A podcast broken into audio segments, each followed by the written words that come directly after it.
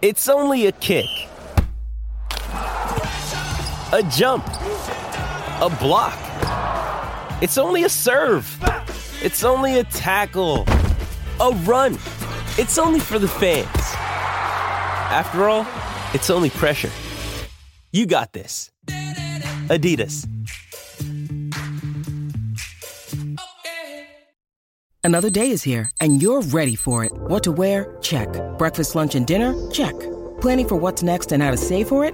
That's where Bank of America can help. For your financial to-dos, Bank of America has experts ready to help get you closer to your goals. Get started at one of our local financial centers or 24-7 in our mobile banking app. Find a location near you at bankofamerica.com slash talk to us. What would you like the power to do?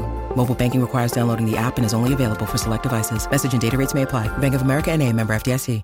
Mary redeemed a $50,000 cash prize playing Chumba Casino this year. I was only playing for fun, so winning this was a dream come true. Chumba Casino is America's number one social casino experience. It's serious fun. With over 80 casino style games to choose from, you too could win life changing amounts of cash. Be like Mary. Log on to chumbacasino.com and give them a whirl. That's chumbacasino.com. No purchase necessary, void or prohibited by law. 18 plus. Terms and conditions apply. See website for details. The voice in the preceding commercial was not the actual voice of a winner. Hi, I'm Maria. And I'm Mike. And we're Team, ready. Black Hills Energy knows your home is where your heart is, so they want you to be ready. It's all about keeping you safe, prepared, and making your home as energy efficient as possible. Everything from how to weatherize your home to how to stay safe during extreme weather. Be ready for anything. Go to blackhillsenergy.com slash team ready.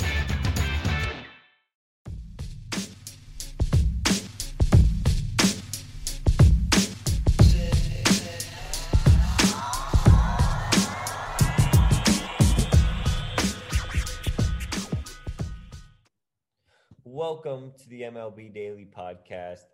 I'm Brandon Karam alongside Belly Up Sports beat writer for the Boston Red Sox, LJ LaFiora. We are a Belly Up Sports podcast, your one stop shop. We are for seven days a week baseball content. We keep rolling, still have not missed a day since opening day. LJ, I leave college.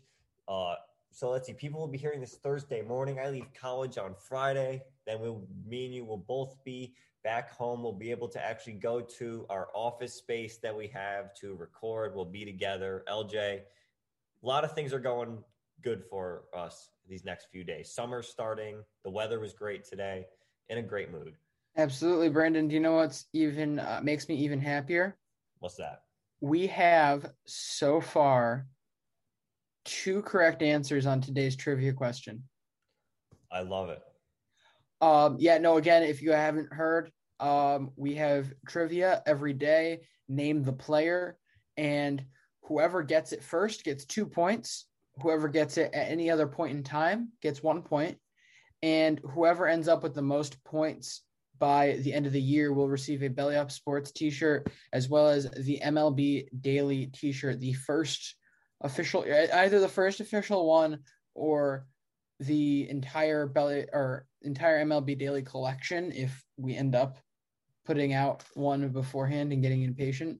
Um, Brandon, honestly, I've got to tell you, the strategy here just seems to me to be just copy whatever Batflip podcast puts down until they uh, either clearly get it wrong or miss a day, and then you can make up some ground on them. But it, whoever, whichever one of uh, of um, Matt and Damien is answering these, I I don't know, but they've beat me. Yeah. I I've been trying so hard to find a way to stump these guys, and they cannot. They, it just it can't be done. I think we got to make them harder, like actually, or just less hints. What can I do, Brandon? Less hints. Less hints. Less hints. He did. He got Sam Howard without one. Yeah, this is I a was random ass shocked. reliever on the Pittsburgh Pirates that I happened to luckily find a question for. You couldn't get it. I Well, I well, can't gonna tell everyone that if you would like to participate, make sure you're following us on Twitter at MLB Daily Pod. We will be posting trivia questions Monday through Friday, every day throughout the season, and of course, podcast seven days a week throughout the season. But LJ, we had another crazy day in baseball. My team did something that's really cool that I want to talk about here at the top. Uh, shall we get into it? Yeah, let's do it. All right. Rangers and Yankees. The Yankees got two runs, top of the sixth on a Tyler Wade triple and DJ LeMahieu sac fly. But the big story tonight was Corey Kluber, nothing short of sensational. Takes a no hitter into the ninth inning, gets Charlie Culberson to ground out, David Dahl the line out, and then Willie Calhoun to ground out to complete the no hitter. The Yankees' first no hitter since 1999. Uh, and Kluber's first of his career. This is the second straight day we've had a no hitter, as we had Spencer Turnbull throwing one yesterday, just a few weeks ago. We had John Means throwing one, Wade Miley's thrown one this year. And LJ, we're going to talk a little bit about all those no hitters this year uh, in, a, in, in, a bit of length uh, in a minute here. But as for the stat lines tonight, Kluber, uh, it improves to four and two. Of course, nine innings, no hits, no runs, only walks one batter and strikes out nine. The loss goes to Rangers starter Hyun Jong Yang, five and a third, three hits and two runs. These two will wrap up the four game series today with Domingo Germán facing Dane Dunning. LJ, the amount of no hitters that we've had now is ridiculous. So much so that I have actually lost count. I don't know if it is six, seven, or eight, depending on how we count. Well, I know we count Madison Bumgarner's, but I honestly it's one more than whatever the MLB does. I think we are at seven now. Seven, uh, still seven through. It's not right. This is the seventh week of play that will end like this. This t- today, Thursday will be the seventh week of play that concludes in the league. So seven and seven weeks. That's one a week. I just I I, I don't know what to say anymore because the uh, it, it can't be the pitching. Again, I gave so much respect to the pitching early on because I mean they certainly have been putting in the work. It's not easy to do this still, but the offense has just been so bad this year that it's no wonder they do it. It's they're not even trying to just make contact with the ball at this point. It feels, and it to me, for me, it's taken away the significance of the no hitter. Brandon, I completely understand and get I fully get behind you being excited with Corey Kluber. It's your team, that's your guy. You deserve the right to be. If it were Nathan Eovaldi doing this, it would be I would be the same way. Although Nathan Eovaldi um, might be a hot take, probably the most apt to have a perfect game out of the group that if you threw him into the group that had the no hitters, probably the most apt to do perfect game. Him or Rodon. Yeah. I mean, Carlos Rodon was very close. John Means Um, very close. So, yeah. Carlos Rodon, um, He hit a I- batter with one out in the ninth. So, oh gosh, I forgot about that. and Um, John yeah, Means, the only guy who reached was on a drop third strike. but in terms of okay, yeah, so like, but again, like in terms of expectancy, uh, Carlos Rodon, fifty third percentile in walk percentage. Yeah. Nathan Eovaldi's in the 84th. So if you're assuming if assuming that Nathan Eovaldi does not allow a hit, he is probably the most likely of that group to not allow a walk. Yeah. So, yeah, Nathan Eovaldi for perfect game. My campaign starts now. But yeah, uh, on, as for Corey Kluber, I'm going to talk about him on the PPP, of course. But yeah, the Yankees' first no hitter since 1999. Uh, and LJ, now we didn't mention it last night, but so the Seattle Mariners have been no hit twice this year. The Texas Rangers have been no hit twice this year. And the Cleveland Indians have been no hit twice this year. It's there's so many things wrong. The sad, the sad, right. The bad thing is the fact that there are so many things wrong with the competitive balance of the league, in terms of the way that people, teams aren't spending money. They're just overall kind of tanking for the future without actually tanking because that doesn't do a lot, a ton, a ton of good in baseball. However, the bright side is it's got a lot more going for it than other leagues. yeah. I mean, baseball currently has a brighter future than ba- basketball. I'm sure of that. Eh, that's debatable, but Brandon, Brandon, viewership has dropped twice, back to back years, from record low to record low now. wow. You've got I guess I didn't know that. 45 percent decrease in um, viewership since 2012, and you've got the albatross that is the WNBA on your books. Um, yeah, no, I mean they've just they've done everything they can to push away their audience. Baseball, at, at the very least, hasn't done that. Uh, yeah, they. I mean, I mean, baseball's trying, but they haven't done anything so outlandish. I guess like the most outlandish thing they've done is these small rule changes. The reason why I was a little bit hesitant with the NBA is because I think of like three guys like Luka, Giannis, Zion are going to dominate the league over the next ten years. Like, there's your future right there. And it's, you could say the same thing with with baseball with Acuna, Soto, and Tatis. You know, so Yeah, I mean, I think overall they're they're at least in a better position to keep their market than the NBA has because they've done everything they can to piss off their fan base, not even on the court. yeah. Um, where were we? Shall we get on? Yeah, we had Yep. a Um, White Sox Twins. Nelson Cruz lifted off a dinger to start scoring. From there, Adam Eaton and Yuris Garcia drove in runs. The White Sox beat the Twins two to one. Brennan, this was yet another great start tonight. Lucas Giolito gets the win. Eight innings, two hits, one earned, eleven strikeouts. The loss will be given to Matt Shoemaker, the bad beat of the evening um, six innings, two earned runs, and the save will be Liam Hendriks's, his ninth. All right, on to the Mets and the Braves.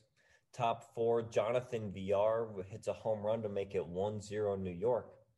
Bottom five, the Braves get three runs. They get a Guillermo Heredia single, Charlie Morton single, pitchers who rake, and a Ronald Acuna bases loaded walk. In the top of the seventh, the Mets retake the lead on a Jose Peraza double and Tomas Nido single, making it 4 3. In the bottom of the eighth, the Braves are able to tie it up on a William Contreras single, making it uh, 4 to 4. We jump to the bottom of the ninth, still tied at 4. Ronald Acuna Jr. steps up, launches his 13th home run on the year, a walk-off win for Atlanta. They come away with a 5 to 4 W. Will Smith takes the win for the Braves. Charlie Morton, who got the start, six innings, two hits, one run, and eight Ks. Jacob Barnes with the loss in the Mets bullpen. And it was David Peterson who got the start for New York. Four and two thirds, five hits, three runs, and five Ks. The Mets have the day off, and then they'll play Miami on Friday. Atlanta hosts the Pirates today, and that will be Wil Crowe facing Drew Smyly. Brandon, I've been looking forward to this one for hot, more than a hot minute. Oh, I can't wait. Red Sox, Blue Jays. Kike Hernandez got on base to lead off the game, which set up a two run piss missile for Alex Verdugo. Next came JD Martinez, who schlonged another piss missile to right center. The Sox had two more in the first before the top of the lineup arrived in the second, and Kike Hernandez tallied a piss missile of his own. The Red Sox lambasted Ross Stripling with their bats, scoring six runs in two innings with three piss missiles. Marcus Semien and Vladdy Guerrero drove in runs in the middle innings, then trailing six to three in the eighth. Christian Vázquez says, Mr. Barnes, your services will not be needed today. Unloading a 2 2 piss missile to left field. The Red Sox win it 7 to 3. Give the win to Garrett Richards. He went six and two thirds of an inning, allowing two earned runs and five strikeouts. The loss will go to Ross. Sox ripped him a new one, Stripling. He went three and two thirds of an inning, allowing six earned runs. Next up, Nick Pivetta versus Steven Matz. Where's the Tylenol? LJ, you are very excited uh, for a team that is the second AL team to 26 wins because you guys could have got to 27, but Shohei Ohtani put through a wrench in that uh, plan. I would I would more I would more say that I'm upset about last or two nights ago more than the Shohei Ohtani thing. Yeah. I'm kind of over that, especially seeing his career is now done. Yeah, and we're gonna talk about that uh, later. Is over. Showtime is over. We will certainly get on to that uh, Oh, that was fun. After the game recaps. But Nats and Cubs, top third. The Nats take a 2 1 lead on a Trea Turner single, and then a wild pitch would later score Turner. That's how they got their two runs. Top five, Juan Soto goes yard to extend the Washington lead to 4 to 1. A late home run by Javi Baez for the Cubs makes it 4 to 3, but it's not enough. The Nats win this one by that score. Max Scherzer gets the win, now 4 and 2 on the year. He goes 5 innings, allowing 5 hits, 2 runs and 8 Ks. Jake Arrieta takes the loss, now 4 and 4 on the year. 5 innings, 7 hits, 4 runs. Brad Hand uh, gets his fifth save on the year for Washington, and these two will meet again today. Joe Ross faces Trevor Williams. All right, Rays Orioles. Two home runs by Trey Mancini were not as effective as the two home runs by Randy Arozarena. The Rays came back from trailing 5 0 to win 9 to 7. Give the win to Ryan Thompson. Ryan Yarbrough, the starter today, went six innings, allowing three earned runs. The loss will be given to Paul Fry. John Means went six innings, allowing four earned runs. And the save will be Pete Fairbanks's. It's his first on the year. Rich Hill will be on the mound for Tampa when they try to shake the Kremer, Dean Kremer. Yes, Dean Kremer, as a Yankees fan, I feel like he's pitched against us a, a lot of times. Uh, Will the, will the Kremer be shaken tomorrow? We'll have to see. Uh, but yeah, it sucks for John Means tonight. You know, that was the only real talking point for Orioles fans. LJ, he took a steep drop on the war uh, leaderboards. Wait till I Oof. go through it later, but it's it's not good for for Orioles fans. Oof. On to the Giants and the Reds.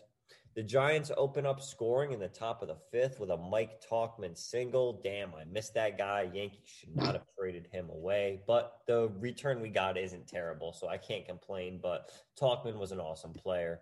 Uh, that made it 1 0. That score would remain until the top of the ninth when Buster Posey comes through with a bases loaded three run double, makes it 4 0. San Francisco pitched very good all night. They only allow three hits in this contest. They win 4 nothing. Kevin Gausman with the win, and he's now 4 and 0. Six innings, one hit, and eight Ks. He has been everything that they could have asked for him. He is a true ace this year on this staff, which LJ uh, made the take the other day that the Giants have the best top three rotation based on this year's stats. Like they have the best top three pitchers in the league. And honestly, with the way that Kevin Gausman's pitching, absolutely, I have to agree with that. I mean, now through 59 innings on the year, he has 67 strikeouts, a 0.8 whip, and a 1.66 ERA. I mean, that's ace numbers easily. Mary redeemed a $50,000 cash prize playing Chumba Casino this year. I was only playing for fun, so winning this was a dream come true. Chumba Casino is America's number one social casino experience. It's serious fun. With over 80 casino style games to choose from, you too could win life changing amounts of cash. Be like Mary. Log on to chumbacasino.com and give them a whirl. That's chumbacasino.com. No purchase necessary, void or prohibited by law. 18 plus. Terms and conditions apply. See website for details. The voice in the preceding commercial was not the actual voice of a winner. Hi, I'm Maria. And I'm Mike. And we're Team Ready. Black Hills Energy knows your home is where your heart is, so they want you to be ready. It's all about keeping you safe, prepared, and making your home as energy efficient as possible. Everything from how to weatherize your home to how to stay safe during extreme weather. Be ready for anything. Go to blackhillsenergy.com slash team ready. The loss to Wade Miley, four and four on the year, who goes four and two thirds, six hits and one run. San Francisco's won four in a row, and it will be Johnny Cueto facing Tyler Mahle today. Yeah, Brandon, I'm telling you right now, mark this down. Um, 2:19 a.m. May 20th. the Giants will come out on paper with the best overall rotation by the end of the season. I'm writing this down right now. The Giants will come out on paper as the best overall rotation this season. Realistically, my defense for this LJ. You have a top three right now who looks genuinely great. And Brandon, you can agree, we're now a month and a half into the season. Most of the fluke guys are out of the picture at this point. You know? Yeah, but the majority you know, of them, which means they're all the guys that are still here are doing something right. So as much as these guys will regress a little bit back towards their mean, it's going to get it's still going to be very good. Then you've got Johnny Cueto, who has not looked great since coming back from injury, but I, I think he'll turn that around as well. And the fifth man in this rotation is Logan Webb, who is severely underperforming his talent right now. Yeah. So don't don't be shocked when no one wants to face this team in the end of August.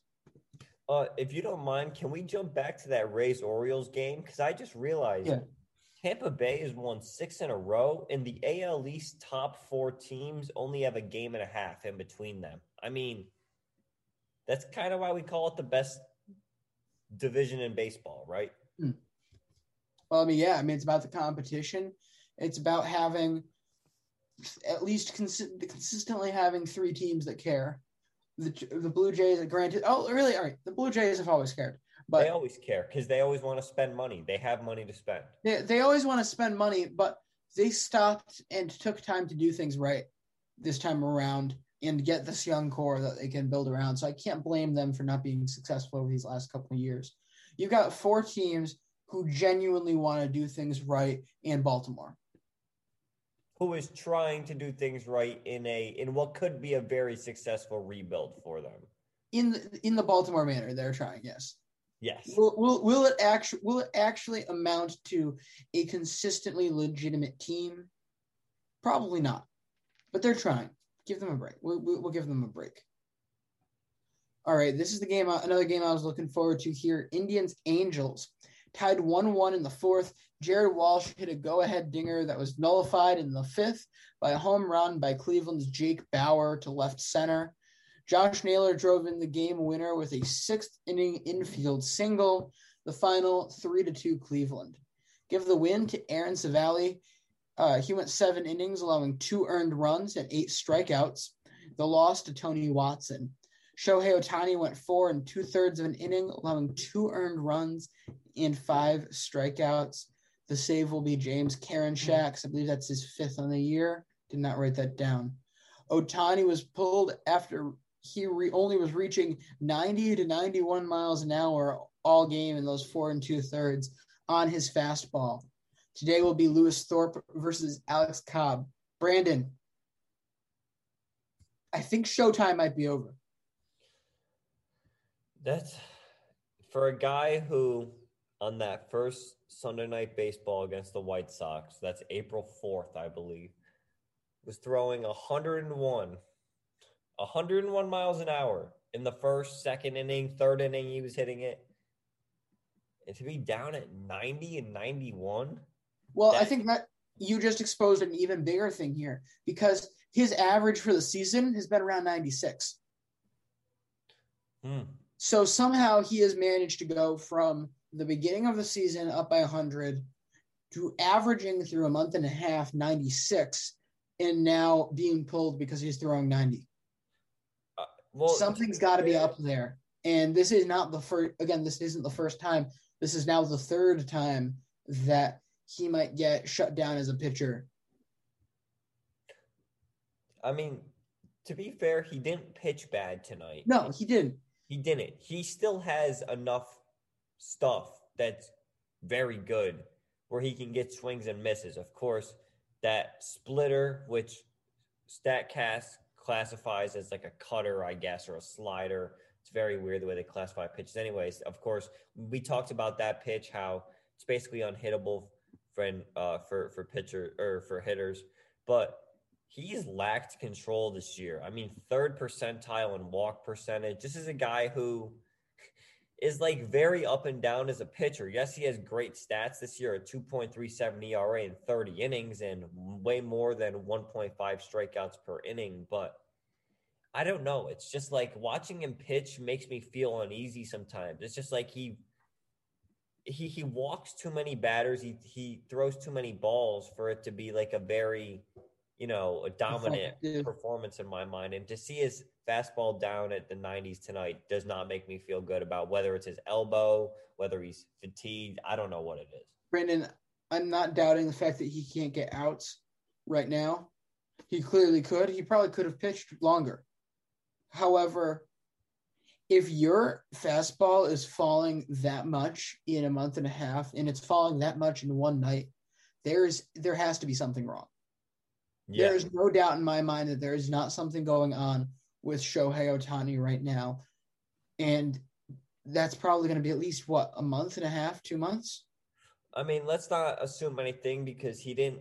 After the game, they just said that he was tired or whatever they said is whether it's cover or whatever. But Yes, and Lamar Jackson just had cramps. yeah, and and uh, Paul Pierce had whatever he had. Uh, but but like, I just I don't know if It, the it- it pains me to say because I think it would be great for the game. Mm, sorry. No, I was just gonna say, you know, Mike Trout's out six to eight weeks.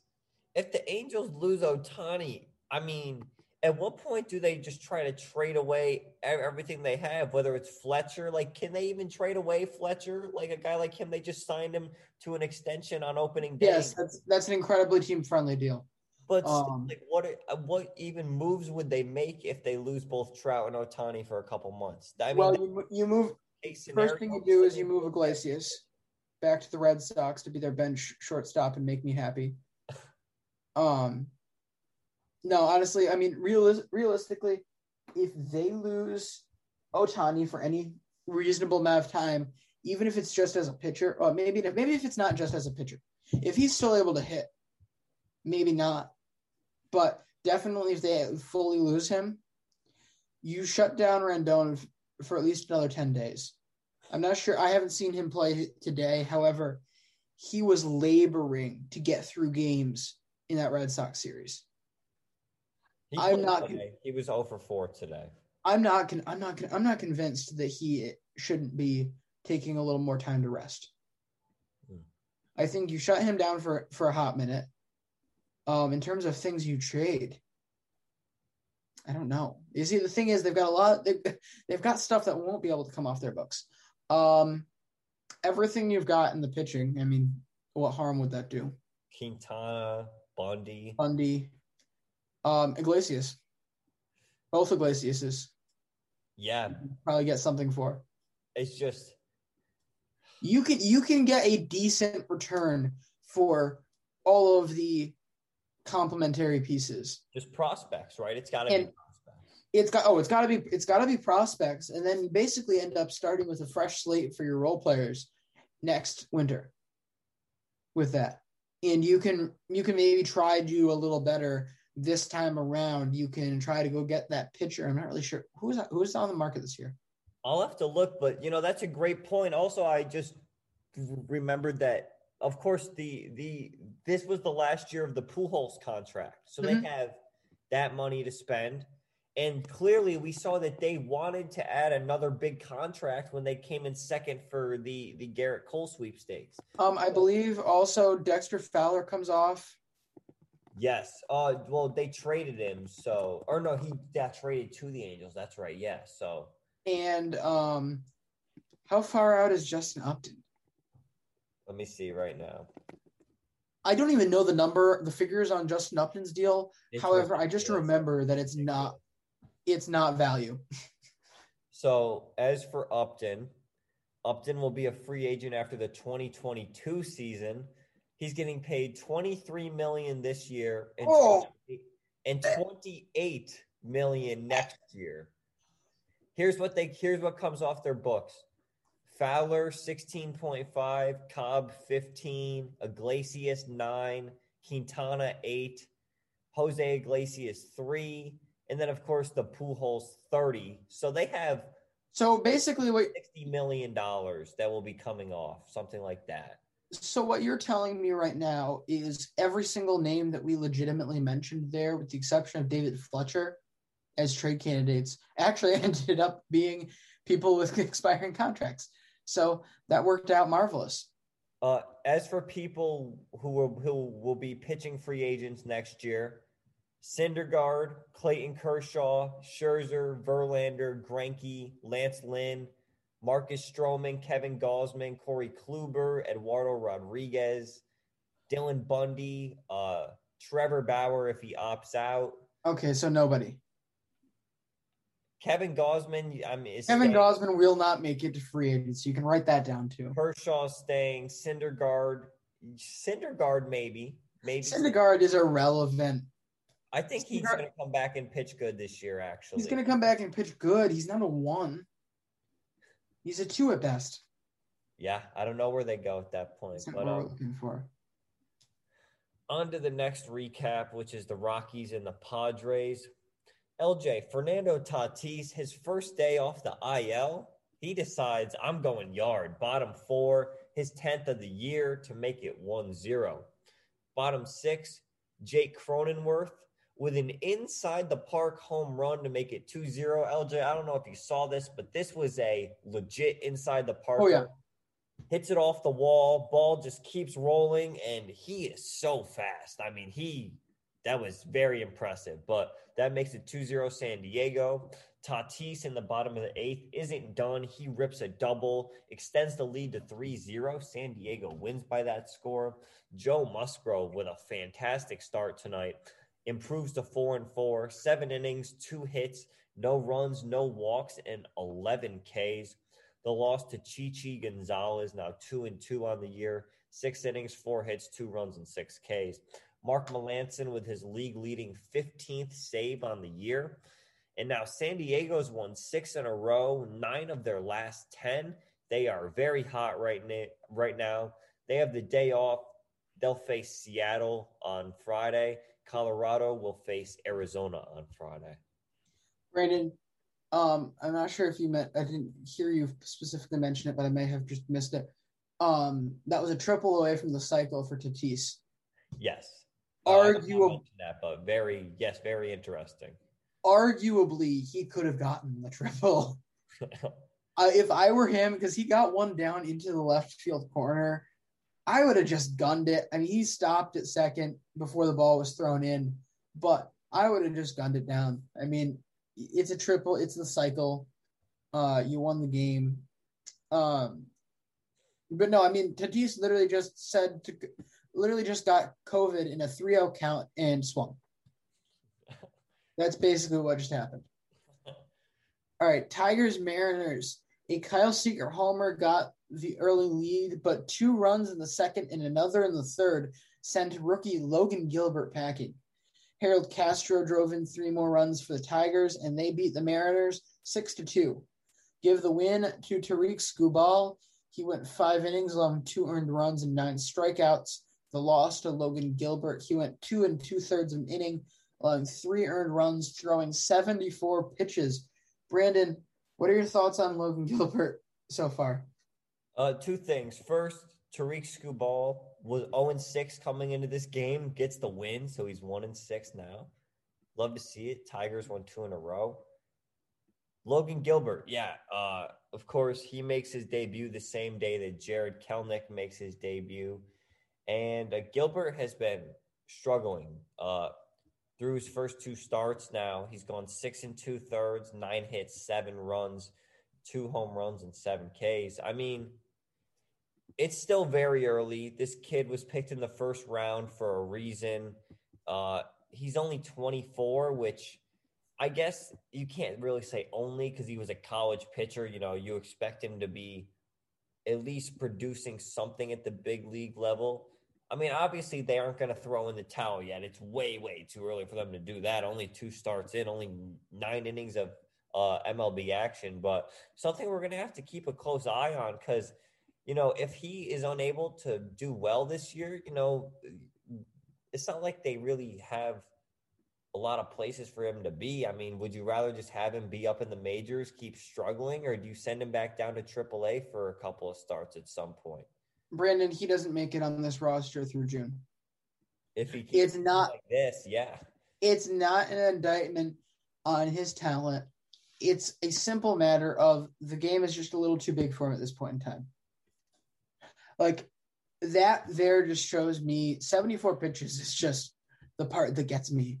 Like you clearly are laboring to get through these innings. And I, I watched the entirety of his first start. He did not look bad by any means, just it was a lot. It was like two mistakes, right? Those two home runs, one to yeah. Jose Ramirez, I think. It was just a mistake. I mean, I just, yeah, I don't know. I mean, I think at this point, yes, this was certainly this will certainly be a good first cup of coffee. But if it keeps if it keeps looking just a little bit too big for him, then that's not going to be something where he grows by working through these outings. It's also not going to help him grow if he cannot work through the outing because he's throwing too many pitches. Yeah. Like if you if you're throwing 74 pitches in less than 3 innings, Mary redeemed a $50,000 cash prize playing Chumba Casino this year. I was only playing for fun, so winning this was a dream come true. Chumba Casino is America's number one social casino experience. It's serious fun. With over 80 casino style games to choose from, you too could win life changing amounts of cash. Be like Mary. Log on to ChumbaCasino.com and give them a whirl. That's ChumbaCasino.com. No purchase necessary, void, or prohibited by law. 18 plus. Terms and conditions apply. See website for details. The voice in the preceding commercial was not the actual voice of a winner like I think for you to be able to say that you're working through bad starts to learn, you have to at least be able to go five. Yeah. And if he's not able to go five, then he might be they might be better off just having him try again at the um beginning of next season in spring training and on maybe even honestly I wouldn't be shocked if you if I were them if things do not continue to go well put him down, and then plan around having him to start next season. Yeah, I, I hope he pitches well enough to stay on this roster. Oh, me, me too. Certainly, sending him down would be, you know, a very big choice to make because I mean that could completely ruin his confidence depending on you know how you bring him up whether or not you maybe put him in the bullpen for a little bit not no. to really no i'm not saying like a one inning role but you know as a as a follower you know, throws four or five innings here and there when he needs to, you know, as the long guy. That's just like worst case scenario. But I think he still has it. He has a lot of talent. I mean, like I said, he's a first round pick for a reason. He's a top five prospect in the organization that has a very good farm system anyway. So, you know, I still have faith in this kid. Certainly, you know, we certainly can't make any overreactions when he's only thrown nine innings in the MLB. No, I just, you know, I think I worry again, Brandon, I see what you mean about the confidence of getting sent back down. However, in this case, I I fully believe that there's such thing as being David Carr in baseball. Yeah. Where he got absolutely obliterated in his first couple seasons with Houston because they had no offensive line and it completely ruined his confidence on the field and his ability to play the game and grow. If he if he were to continue to struggle, that's going to kill him as much as sent, getting him sent down could, if not more. Just getting hammered away at by major league hitting time and time again, he might be better off just getting more time and experience and reps down there. So, I mean, we'll certainly have to wait and see. However, I, I just think you, you definitely want the best for a guy like Logan Gilbert. And if that's the way it ends up being, so be it. But yeah, 74 pitches concerns me very much. On to the Marlins and the Phillies. Top two, the Marlins get on the board first with a Brian Anderson home run.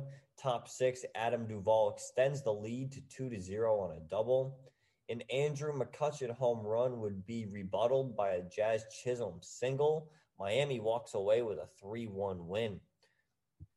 Trevor Rogers gets his sixth win on the year and looks very good doing it. Seven and two thirds innings, five hits, one run, and eight Ks for the rookie. The loss goes to Zach Eflin, now two and three on the year, six innings, six hits, two runs, and six Ks. Yimi Garcia gets his eighth save on the year, going four outs tonight. And these two will meet again today Sandy Alcantara versus Vince Velasquez. All right, Brewers Royals. After going into the seventh inning with a lead, Jorge Soler's home run led a run on the Brewers bullpen that they gave up four earned runs, and Kansas City wins this one over Milwaukee six to four. Give the win to Scott Barlow. Brad Keller started this game and went five and a third of an inning, allowing three earned runs. The loss will be given to uh, JP Feyereisen, and Corbin Burnes went six innings, allowing two earned runs and nine strikeouts. Give that save to Josh Staumont, his fifth. All right. Uh, on to the, to the Diamondbacks and the Dodgers. Eduardo Escobar continues his great season with his 10th home run of the year to make it 2 0 Arizona. Bottom four, Yoshi Tsutsugo, a recent trade acquisition for the Dodgers from the Rays. He hits a single to put LA on the board. The Dodgers get three runs in the bottom of the seventh to take the lead. They got a Will Smith sac fly uh, and then an error right after the sack, uh, like uh, during that same play, which scored two, and then a Mookie Betts double to make it four to two. The score that LA wins by. Joe Kelly gets the win Clayton Kershaw goes six innings, allowing two hits, two runs, and eight Ks. Joe Mantiply gets the loss out of the Arizona bullpen. Their starter was Matt Peacock, five and a third, four hits, one run, and four Ks. And Kenley Jansen collects his ninth save on the year for LA. All right, we've got the Astros and the A's. Jose Altuve home run started a big day for Houston. Yuli Gurriel uh, drove in four runs, and the Astros win this eight to one.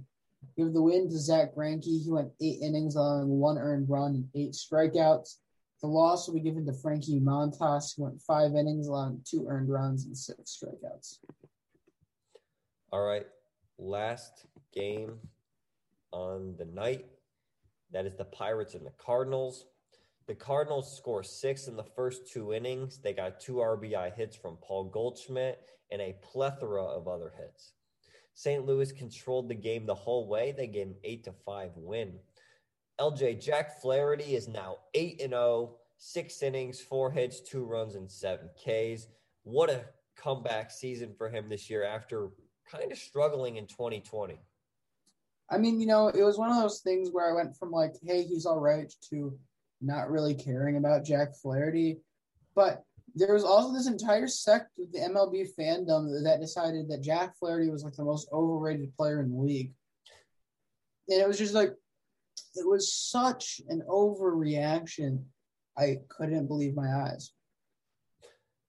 The loss to Trevor Cahill, one and five on the year now for Pittsburgh. And Alex Reyes gets his 13th save on the year. All right, LJ, it is time for the PPP particular players people should slash might care about. Uh, I have three and you have two, so I will go first. Uh, Corey Kluber, pretty self explanatory. No hitter, only walks one batter. Uh, for someone like me who watches pretty much all 162 Yankees games every year, or at least is able to catch a portion of each game, uh, it is very cool to see my team throw a no hitter. Uh, you know, I figured it that it was coming at some point these last few years. You know, it does kind of suck that it's in the year where kind of everyone is throwing no hitters, at least so far. But I'm happy to say that Corey Kluber did it. Uh, really, really cool story with Kluber, especially his first game back against the Rangers uh, in Texas after only throwing 20 pitches for them in the 2020 season. So, yeah, uh, Corey Kluber, uh, have a night. What do you what do you what do you mean you could feel it coming? Did, did, your, did has your sciatica been acting up for the past couple seasons? So you you figured a no hitter was coming? No, it's been 20 years. I mean, it's been Your your your knee your knee hurts every time a no hitter is going to be coming in the next couple seasons. Yeah, I'm a psychic. aching for a while. I just know. I just know. Randstradamus. Um. Anyway, where were we? Oh, you want to go your second or me? Oh no, you can take it. Oh yeah, I'm gonna go. With, I'm gonna group both of these together. Um, Zack Greinke and Lucas Giolito, both eight innings of really phenomenal ball, well pitched ball tonight. And again, I feel like there's so many guys, which again partially is has to be given credit to the poor offense this year. However, there's a lot of guys that are having good to good or above average seasons that just don't get talked about. Zack Greinke kind of fell off the face of the earth after having a hot first couple weeks, and just his name hasn't uh, his name hasn't been uttered. I feel like in about three weeks. So I wanted to make sure it was said. Lucas Giolito had his uh, a few bad starts in the middle of April. One in particular I was attending. It was it was it was pretty terrible. But he is still a top of the line pitcher and shouldn't be forgotten about another part of what makes the Chicago team so scary. Brandon, I mean, I I liked them going into the season. Don't get me wrong, but I'm blown away by how well this Chicago White Sox team has played to start the year. Yeah, uh, you know, uh, if for for those of you who follow my Twitter, I had some very choice words for Tony LaRussa today. Um, but this White Sox team is like arguably the best team in the league right now. MLB.com put them number one with the Red Sox number two in their power rankings this week. I mean, the White Sox have the best record in the American League, a plus 73 run run differential, which is the best in the AL and the National League is the best in the entire league. So, yeah, the White Sox have played really good. And LJ, on to speak on a Lucas Giolito, that's a guy who got rocked up by by Boston. I'm pretty sure you were at that game, Yep. right? And he had a rough first few starts of the year, but he's just too good of a talent to have not turned it ar- to to you know not turn it around at some point, and he did exactly that. Yeah, I mean, again, he cannot be forgotten with just how deep this team is. I mean, you we're sitting here talking about Giolito. However, the conversation we haven't truly gotten into yet, and is going to happen to happen sooner or later, is who on earth is your playoff rotation for Chicago? Land, it's got to be Giolito. You've got six starters here that are off the charts. Wow, that's I mean, like you gotta have Giolito, you gotta have Lance Lynn. Those two are locked. Yes. to me. Rodon is interesting because it's a it's a lefty, of course. Cease has been very good. Uh Kopech has been very good. Yeah. Am I am I missing someone? Uh, Dallas Keuchel. Keuchel, another lefty. Yeah, a guy who we talked about too. Wow. They're you know, we talk about how the LA Dodgers and Padres are deep with pitching. Uh LJ, how about that bullpen that the White Sox have too? Crochet, uh, you know, now they got Liam Hendriks there. They got some weapons there. And if uh my man Tony LaRussa could manage them and, you know, be able to hold the clubhouse together without it falling apart by June 1st. Uh, I like their chances. It's just You know, the way LJ, you know, I just need to make one comment on this, and I'm sorry, but what he said up to about Lance Lynn today, Lance Lynn came out defending his own teammate, Yermin Mercedes. Pretty much what did he say?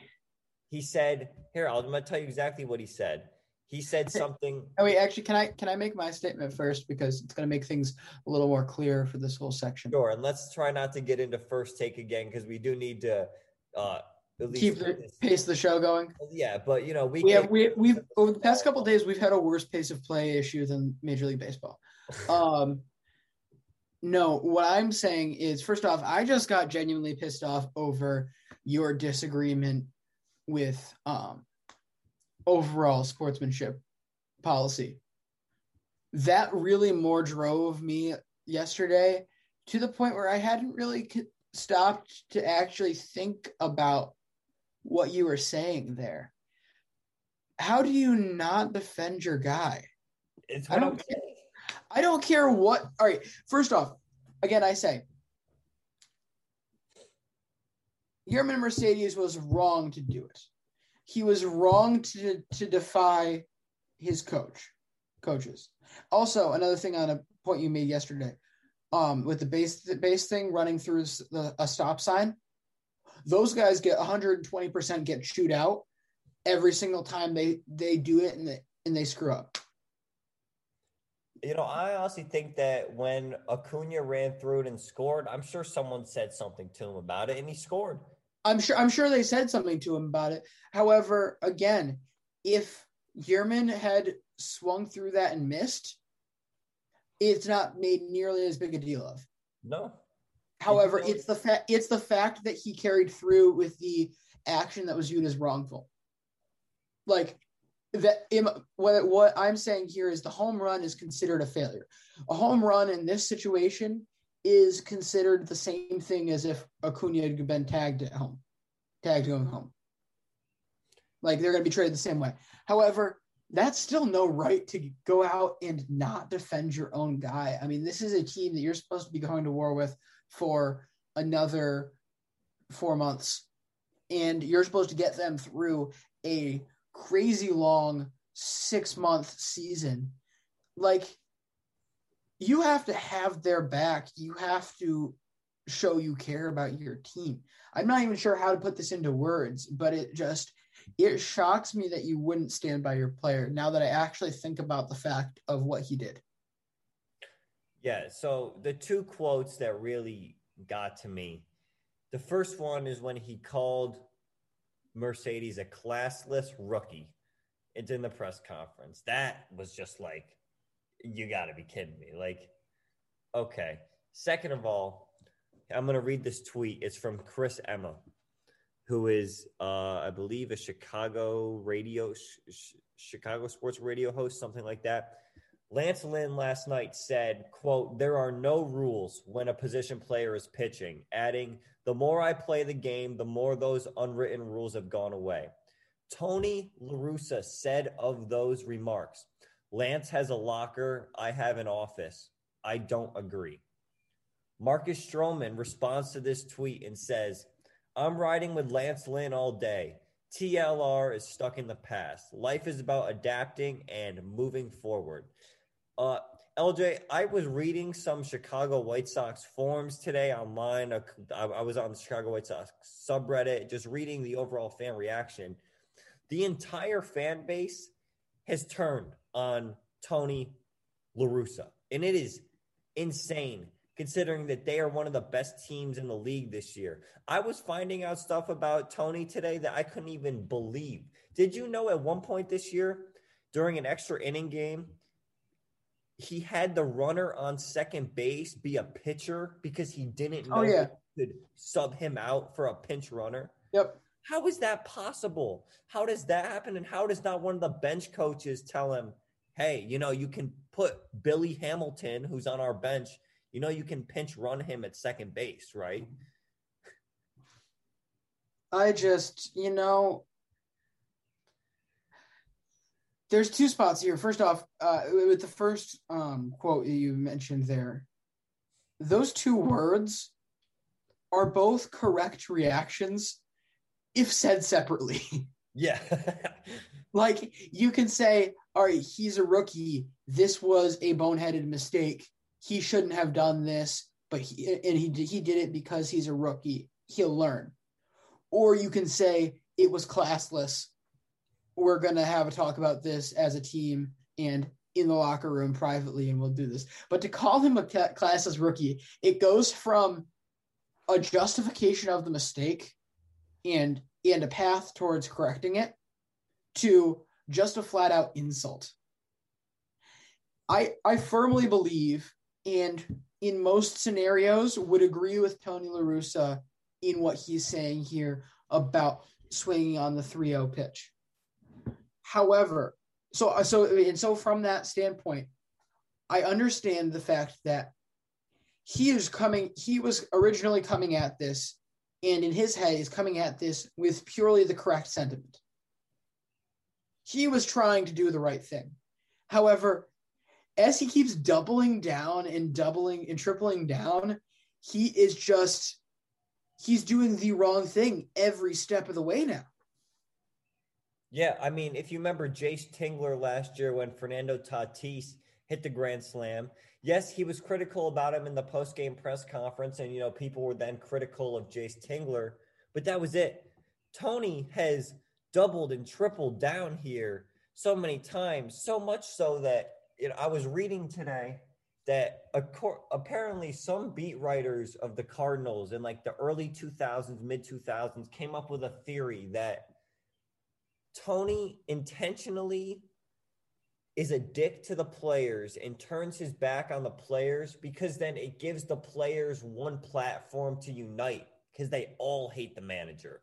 It gives them a way to be closer, which the more I thought about it, like the more is a genius strategy.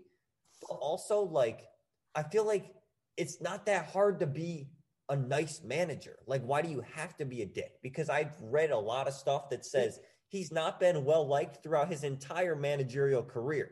So he's not being a nice manager because it's a lot easier to lead in the way he's doing it than it is to lead in the way that others have done it who have great respect from their team. It's a lot easier to do it in the same way that Jason Kidd did it in. Or that's not gonna. That's not. I'm trying to think of. Uh, I'm just trying to think of coaches that have been beloved and forgot to also make sure they were good coaches. But Alex Cora, again, just bring it back to the Red Sox. Everyone in that that group loved him, and not having him with that team last year, the difference was palpable. The chemistry was palpable. The feel all around that t- surrounding that team was completely different without Alex Cora. It wasn't Mookie, it was Alex that was the driving force of the culture shift last year. That's now shifted back. You can have a coach that is actually good and actually cares about the players. I'm going to take this another step further and do what I love to do and just spout theories out of nowhere. I mean, I think particularly back to his Oakland teams, and I'm blanking on the guys' names. However, there was some interesting characters on those teams. Yeah. Some of which kind of got that, you know, a holy showboaty vibe. Yeah. From at least within within the history of the game. I mean, is it pop? Jose Canseco, yep. Reggie Jackson, and Mark McGwire on his on the same team is it possible? Again, I, I I didn't live it. I didn't watch it straight out. However, is it possible that some of that persona is a byproduct of Tony La Russa being the sort of um, media puppet master here? Because I mean, he's turned a 3-0 pitch where his player got plunked in the majority in the majority of situations like this, because this does happen once or twice a year. However, Tatis kind of got made a big deal about it, that whole thing.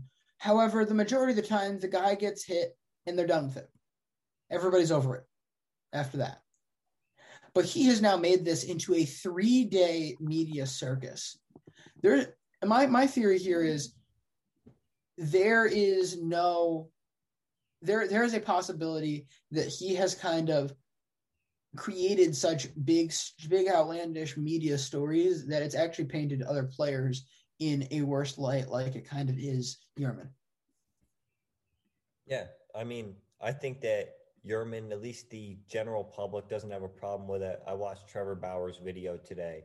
He did a whole breakdown on this and said that, of course, you know, he's going to take the player's side. It seems like the pitchers are all taking a Yermin side, which makes me feel good because it makes the position player point stick. But I think that's enough on this. You know, we went long yeah. on it yesterday, went long on it today. I'm glad um, this is hopefully there's no more stupid comments and we don't have to talk about this because I hate oh, talking oh, about stuff like this. It's not productive to the game. It's just dumb stuff. It's dumb. But but it's a fun media story. It gets It is attention. very fun though. It gets attention. It's good for the game. Therefore, it, Right. it grows the economy. Uh, all right, my next guy is Fernando Tatis Jr. Came off the IL, hits a home run, hits a double, triple shy of the cycle today. Uh, yeah, has been really good. Also, I think it should be noted, still leads the league with 11 errors. According to Statcast, is in the first percentile for outs above average. So, I mean, well, that reminds me of something.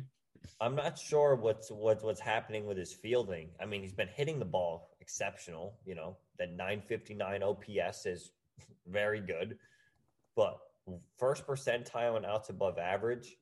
How you're in the 95th percentile for sprint speed? You uh, how, how like how could you? I just I don't know.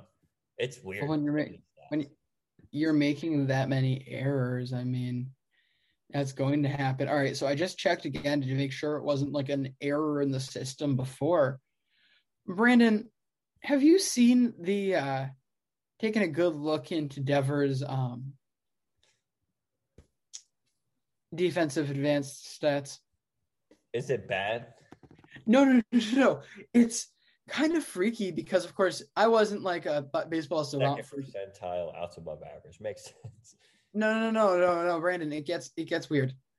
I wasn't a big baseball savant person or really like super stat uh, uh, advanced stats up until rather recently. I'm kind of new to the game, and so I kind of knew that Rafael Devers had a much improved um, junior year in the league from a defensive perspective. I didn't realize how good it was and how weird a drop it's been. First off, I will defend him here. The eye test shows a lot better than his outs above average does at third right now. It's been it's been there there has been some horrific errors. However, the majority of the time it's been fine. Brandon, it's showing here 98th percentile and outs above average in 2019. Wow. I, I, I, I've, I've, I've checked this now multiple times throughout the day. I don't think it could be a difference. Yeah, 13 outs above average in 2019, minus 10 in 2018, minus six in 2017, minus four last year, and minus four this year. How do you have that different a year? You know, I think also the fielding stats, it's still like it gets processed better and better each year as we get more more batted ball data from each game. Yeah. So, you know, it's it's interesting how they work. You know, you have to take it all with a grain of salt because while the Statcast one might show that he's been really good in 2019, Fangraphs might show it really bad, and vice versa. So it's it's weird. Yeah, but I mean, from a from a uh, normal um normal numbers standpoint, it was probably his best year actually. Um, fielding percentage wise, second best only to this year. So I mean, the stats are there that he had a terrific, or not. I mean, not necessarily not necessarily terrific. However, solid at least. 2019 at third, and just has completely fallen apart over these past couple of years again further supports my theory of trying too hard. Um, my next guy, I'm going to do this quick just because we kind of already know the drill. It's the Nelson Cruz home run run watch presented by LJVP La Fiera. Brandon, Nelson Cruz hit another home run today. Can we get a round of applause? Thank you. That'll be all for today. All right. Uh, my last one, LJ. I don't know if you've been keeping up with Yasmani Grandal lately, but No. I'm going to read through a couple of stats here, and you are going to be, he's going to be your new uh, favorite guy to check his stat line in the box score every night. Ready? First one highest three true outcome rate in May 81.3%, Yasmani Grandal. 81.3% three true outcomes. The next closest is 58.8%. Okay. Highest on base percentage in May with a sub 200 batting average. Yasmani Grandal with a 542 on base percentage in May, and he's hitting 167. He has the second most walks in the league this year and the 314th most hits and has an OPS plus of 117, and he's hitting 139 this year. And that's okay. He is a walk machine. Like he has already had 34 walks this year and has only struck out 27 times. He's the first player in White Sox history with three four plus walk games in a season, and it's only May 20th. So if I'm correct, that is triple the amount of hits he has. He has this year 11 hits and 35 walks. That's and that shouldn't happen. hit four singles this year. Four. There's been more no hitters than Yasmani Grandal singles. He's hit more home runs than than singles. It's it's it's truly amazing. That's just that's just weird. I don't like that. All right, let's get on to the leaderboards and then That we'll makes me out of here. uncomfortable, Brandon. Why'd you have to tell me this? uh, war for hitters. We have a tie between the two injured superstars, Byron Buxton, Mike Trout at 2.5. Close behind them is Vladdy Jr. at 2.4 and Xander Bogaerts at 2.3. For the pitchers, Gerrit Cole at 2.6, Corbin Burnes and Jacob DeGrom at 2.2. And a new third place member, John Means, has fallen out. Zack Wheeler at 2.0.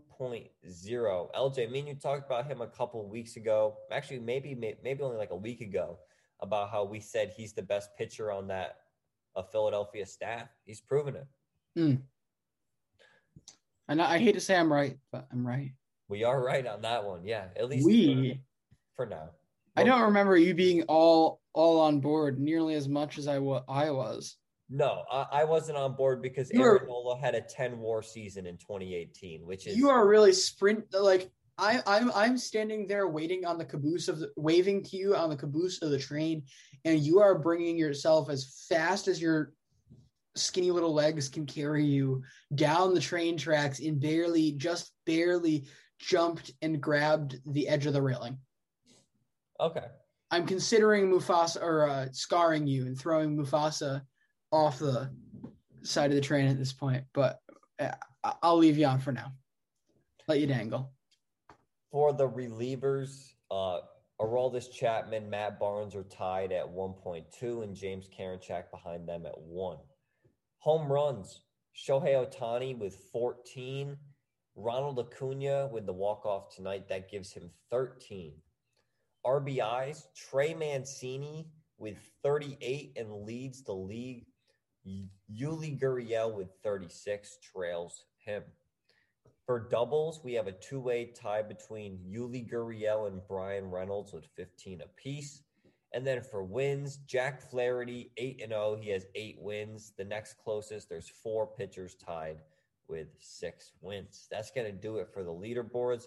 LJ has one last thing that he wants to talk about, and then uh, we can get out of here.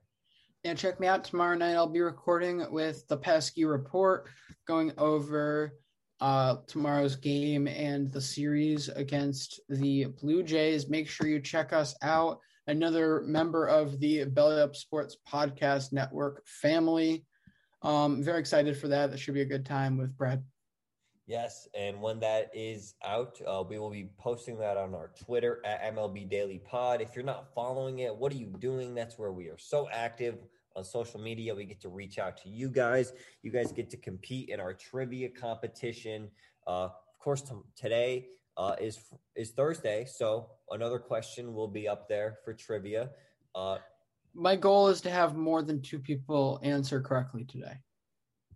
Well, hopefully that is the case. And to find the question, of course, go to at MLB Daily Pod, give us a follow, give the podcast a nice rating. We really do appreciate those. And um, make sure you're following LJ and I on Twitter. He's at LJ underscore VP underscore La Fiore, and I'm at Brandon underscore Karam. Of Of course, Belly Up Sports at Belly Up Sports and at Belly Up Podcast on Twitter. All right, that's going to do it for this one. Thank you for listening to this episode of the MLB Daily Podcast. Have a great Thursday, everyone. See you manana. Lucky Land Casino asking people what's the weirdest place you've gotten lucky? Lucky? In line at the deli, I guess? Aha, in my dentist's office. More than once, actually. Do I have to say? Yes, you do. In the car before my kids' PTA meeting. Really? Yes. Excuse me, what's the weirdest place you've gotten lucky? I never win and tell. Well, there you have it. You can get lucky anywhere playing at LuckyLandSlots.com. Play for free right now. Are you feeling lucky? No purchase necessary. Void where prohibited by law. 18 plus. Terms and conditions apply. See website for details.